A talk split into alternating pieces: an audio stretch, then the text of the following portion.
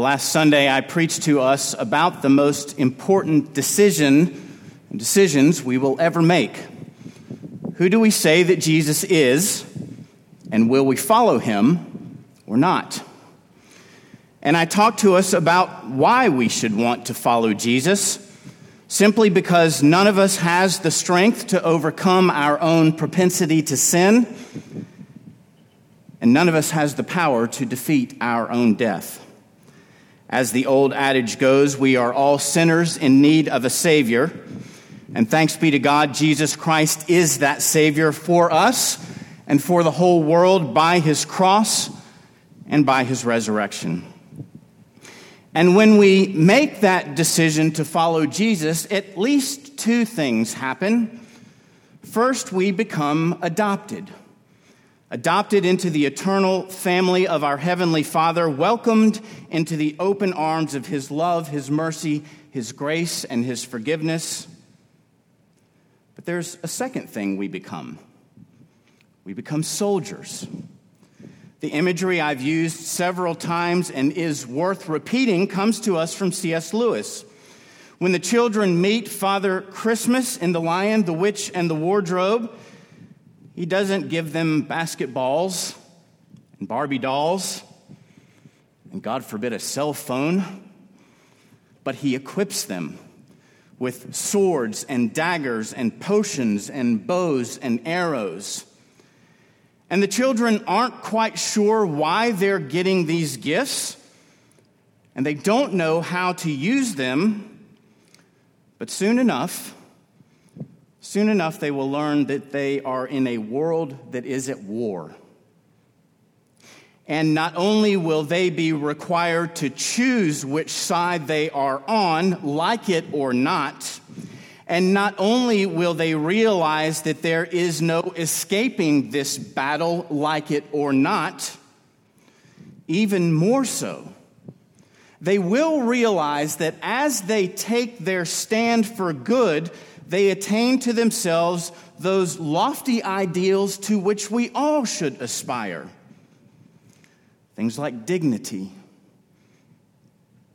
and honor and valor and maturity, even things like nobility, son of Adam, daughter of Eve, and glory. After all, these things have been fashioned for us by the King of Kings and Lord of Lords, both for our benefit in the economy of our own salvation and sanctification, but also, as we know, for the world to see, that they too may know where to find Jesus on this earth. Indeed, we Christians are the ones who should be standing up straight and holding our heads up high. And not with the prideful arrogance we see in those who are feigning these virtues, but with the sense of dignity and worth that comes from knowing who we are because we know whose we are. Now, make no mistake, God in Christ Jesus has already won the war against sin and death. By his crucifixion and resurrection, Jesus Christ has mortally wounded the devil. But as the analogy goes, our circumstances are something like many of the wars of antiquity where the enemy is defeated and victory is declared, yet there are still some battles being fought in the aftermath because not everyone had yet received the good news. How many today have not yet heard the gospel? How many today do not yet know that Jesus has won the war? And this, this, my friends, is why we Christians are called into the conflict. Because as much as we ourselves know the victory that God in Christ Jesus has won for us, and as much as we ourselves have experienced the benefits of his victory over sin and death, freedom, forgiveness, the fullness of joy that comes by being reconciled to him, we also know that there are so many in this world. Many who are still held in bondage to the devil, imprisoned by his lies and we want them to know In fact, we need them to know. Be loosed from your chains and find the same forgiveness and freedom that we have found. So God gives us a plan. Good for you. Some of you have already opened your Bibles to Ephesians chapter 6 on page 920. The rest of you would maybe want to do so or find it on your iPhone or cell phone, as the case may be, even as I spoke against them earlier, but here we go. I want us to take a moment to study his divine plan for victory, how to battle and how to build. I want you to keep those two ideas in mind as we go along how to battle and how to build. First, in verse 10, Paul writes, Finally, be strong in the Lord and in the strength of whose might? His. You've opened them, right? be strong in the Lord and in the strength of his might. And my friends, the point here is pretty simple and fairly straightforward, and it is also of first importance. We cannot win this conflict in our own strength. In fact, Jesus tells us in John 15, 5, I am the vine and you are the branches. Whoever abides in me and I in him, he it is that bears much fruit, for apart from me you can do nothing. Not something, not a few things. Apart from him, we can do nothing. You see, the Christian life is not primarily about us. Not primarily about what I can do or you can do or even what we can do together. The Christian life is about the good things that Jesus Christ is doing in us and through us and among us. You see, if we're just talking about ourselves, then aren't we the ones who get the glory? And what power do we in ourselves have to save anybody? Should I answer that for us?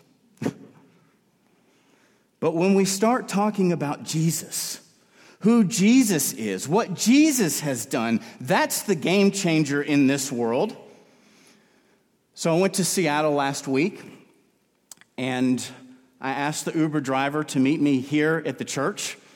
She struggled a little bit to find it, so I grabbed my suitcase and walked down the street to meet her at the corner gas station. Turns out she was from Nigeria. Turns out she was a Christian from Nigeria. Turns out she was an Anglican Christian from Nigeria. So by the time we were finished in our Uber ride up to the airport, we were singing songs, sharing stories, and praying prayers for one another.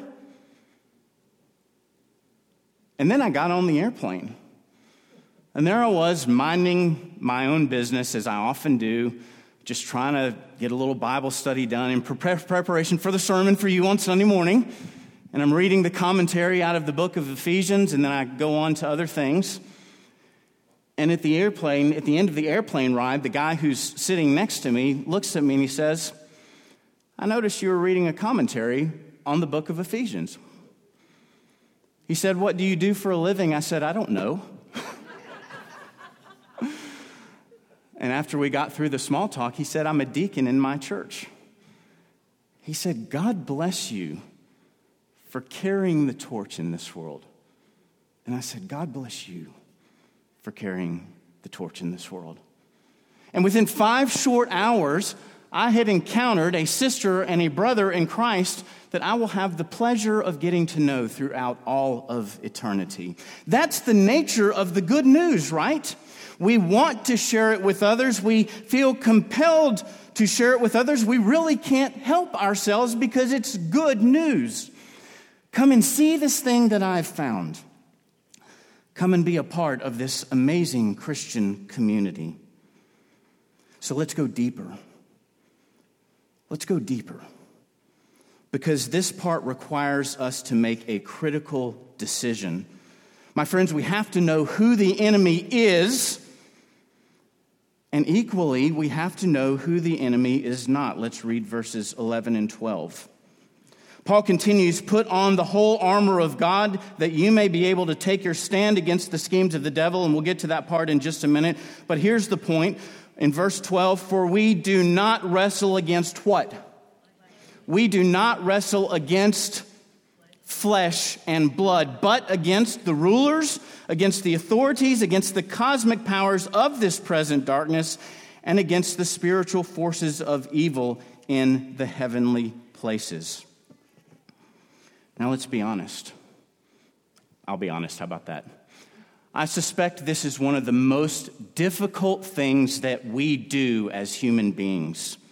In a world where it is so tempting and easy to vilify, to marginalize, and to dismiss the other, again, we Christians must, we must remember who the enemy is and who the enemy is not. We do not battle against flesh and blood. From our best friend to our worst enemy, every person, every single person has intrinsic dignity and worth. Why? Because we are all, all, all means all, we are all made in the likeness and image of God. So, whether this flesh and blood is a member of the Taliban or ISIS, or the opposing political party, whatever that may be, or another race, or another religion, or maybe even that football team you don't like here in a couple of weeks. I'm aware that football's in front of us.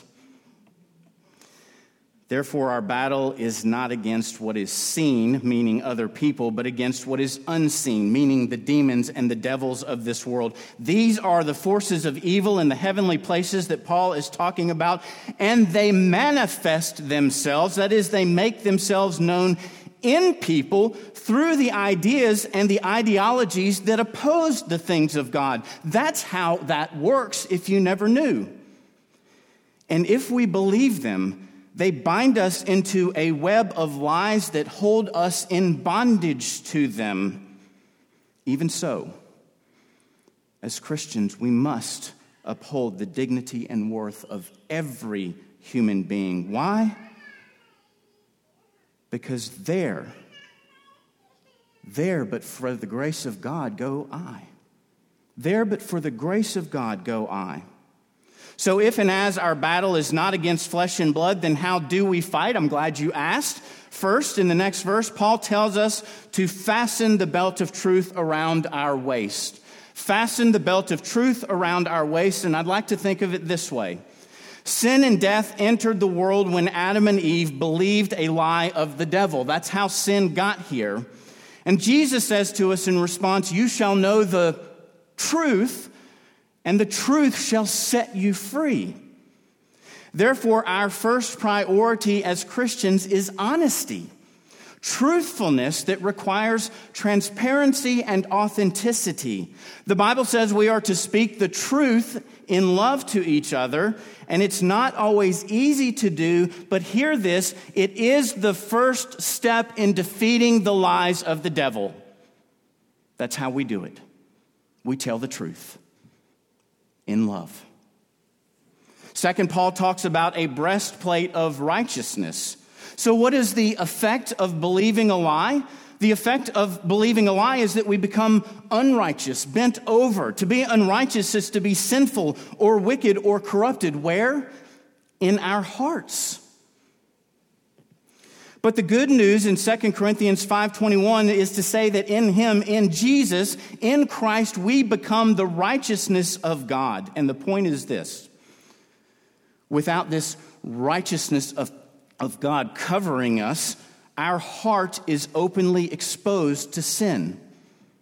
When the righteousness of God is not covering our heart, it is openly exposed to sin. But when we cover ourselves with the breastplate of righteousness, we are preparing to do battle. Then Paul tells us to ready our feet with the shoes of the gospel of peace. Why is it that the gospel of peace is upon our feet? It is because the issuance of peace is not passive, it is active. In a sinful and broken world, peace is not passive, it is active. When we see someone in trouble, sorrow, need, sickness, or any other adversity, we do not simply stand there and watch them suffer any more than Jesus stood by and watched us suffer. No, we enter in, we engage. We walk toward and we resist the temptation to walk away, as Martin Luther King Jr. once said for evil to succeed, all it needs is for good men and women to do nothing. For evil to succeed, all it needs is for good men and women to do nothing. And then Paul tells us to take up this shield of faith to extinguish all the flaming darts of the evil one. Folks, we got to know this, and we can't be afraid of it. In fact, it requires great courage of us because the devil doesn't just freely hand somebody over. He doesn't easily give up the ones he has in captivity. In fact, the scripture's clear. He fires back at us with flaming arrows. When we attack him, we can be sure of this. He is going to fight back. He's going to do that. So we take up our shield of faith in Jesus Christ to extinguish his flaming arrows. And as Paul says next, we put on the helmet of salvation. Why? To protect our minds as we prepare to go on the offensive. The great reformer Martin Luther once said, The only way to drive away the devil is through faith in Christ by saying, I have been baptized. I have been baptized. I am a Christian. And in his deepest times of distress, knowing the battles that he himself was called to fight, he would say to himself over and over again, I am baptized. Why? To keep the objective truth of God in his mind so he would stay out of the subjective lies that the devil uses to try and destroy us. And as for this sword of the Spirit, which is the Word of God, this is one of two offensive weapons that we have in our armor. For as Paul says to his disciple Timothy in 2 Timothy 3 16 and 17, men, we're going to be studying this at our upcoming retreat. He says, All scripture is inspired by God and profitable for teaching, for reproof, for correction, for training in righteousness, so that the man and woman of God may be complete and equipped for every good work. How do we prepare to attack the devil? We read our Bibles. We know our Bibles. And we use our other weapon, which is prayer. Paul says to pray at all times in the Spirit, keeping alert with all perseverance and making supplication for all the saints, and also praying for him. Why? So that he may be given the words to boldly proclaim the gospel. So now that we know what it is to be equipped, let's take a look at the playing field. The devil, my friends, is not trying to attack non Christians. Hear me clearly on this. The devil's not trying to attack non Christians. Why? He already has them in bondage. He already has them in bondage. The devil is trying to attack the church. He's trying to attack Christians. That's you and that's me. We are the ones that he's after. And here are the three main ways that he attacks us persecution, division, and confusion. Persecution, division, and confusion. Among the first Christians and still today, the devil has tried persecution, believing that it will cause us to cower in fear. Thank God that the history of Christianity has revealed something else. As Church Father Tertullian would say, the blood of the martyrs is the seed of the church. So, second, the devil, the second attack that the devil launched was church division. Following the great ecumenical councils of the first thousand years, he finally got us. He got us. Once the split came to the east and the west, we left a middle wide open for him to run right through it. And so he did. And in launching the attack of division successfully, he prepared for his third attack, which was confusion. What now? Roman Catholicism? Eastern Orthodoxy, Lutheran, Presbyterian, Baptist, Anglican, Assemblies of God, non denominational. Which of the 40,000 different denominational doctrines am I supposed to follow? Church, we've got to do, we've got to do better than this. Jesus prayed in John 17 that we would be one. That we would be one. Why? So that the world would know that the Father sent him. And Jesus also declared in Matthew 12 that a house divided cannot stand. So if we're going to stand in the face of this world, we know what to do.